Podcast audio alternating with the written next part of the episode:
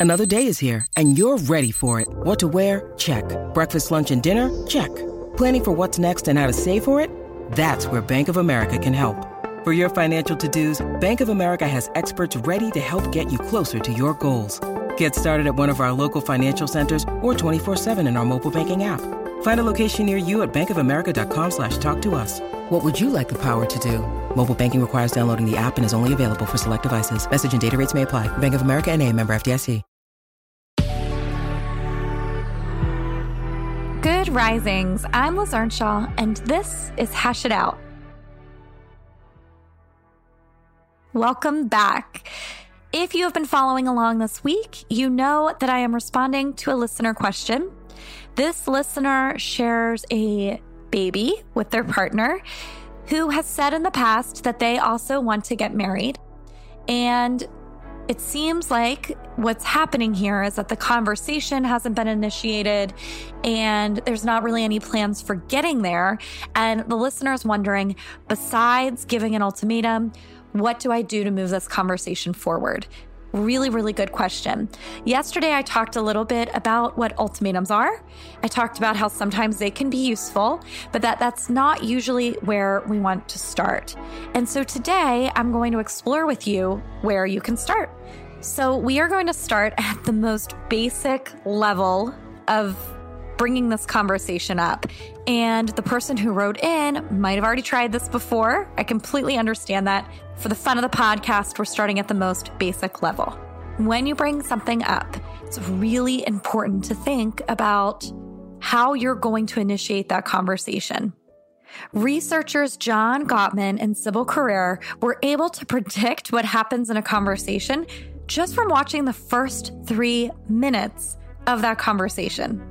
The first three minutes of conflict predict where the conversation's going to go. Even bigger than that, though, the first three minutes of conflict discussions can predict where the relationship is going to go.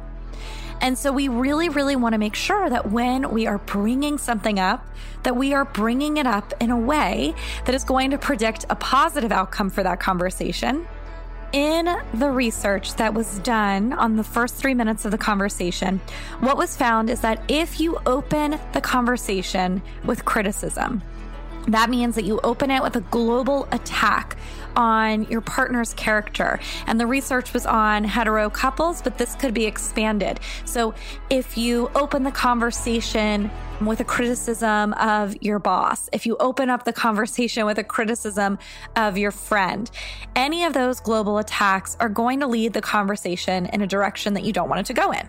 Now, when it's opened that way, the other person's reaction matters too. So they might get defensive, which is going to make the conversation go even more off the rails, or they might be able to be responsive. However, it's that first initiation that matters the most because when people are critical, when they accuse, it's very unlikely that the other person is going to be able to respond to that with anything other than either defensiveness or being shut down. So, what does this teach us? It teaches us that the presentation matters, the way we bring it up matters. And so, when you go to bring up the fact that there's something that's not being followed through on, something that you're worried about, a plan that hasn't actualized with another person, bring it up in a way that makes it easier for the other person to respond to you. Now, we can't control other people, so we don't know if they'll respond well. But we can reduce the likelihood that they'll get defensive. This is how you could bring up the issue that the listener submitted. Hey, there's something really important to me that I want us to sit down and talk about. Is this a good time? If they say yes, then continuing on. You and I have said for many years that we're on the same page about getting married.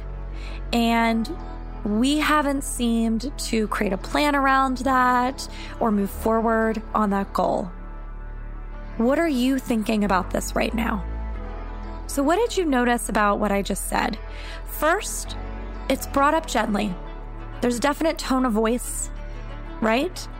Second, it's talking from a me perspective. Something's been on my mind lately. Third, you ask for permission. Can we talk about this right now? Is it a good time?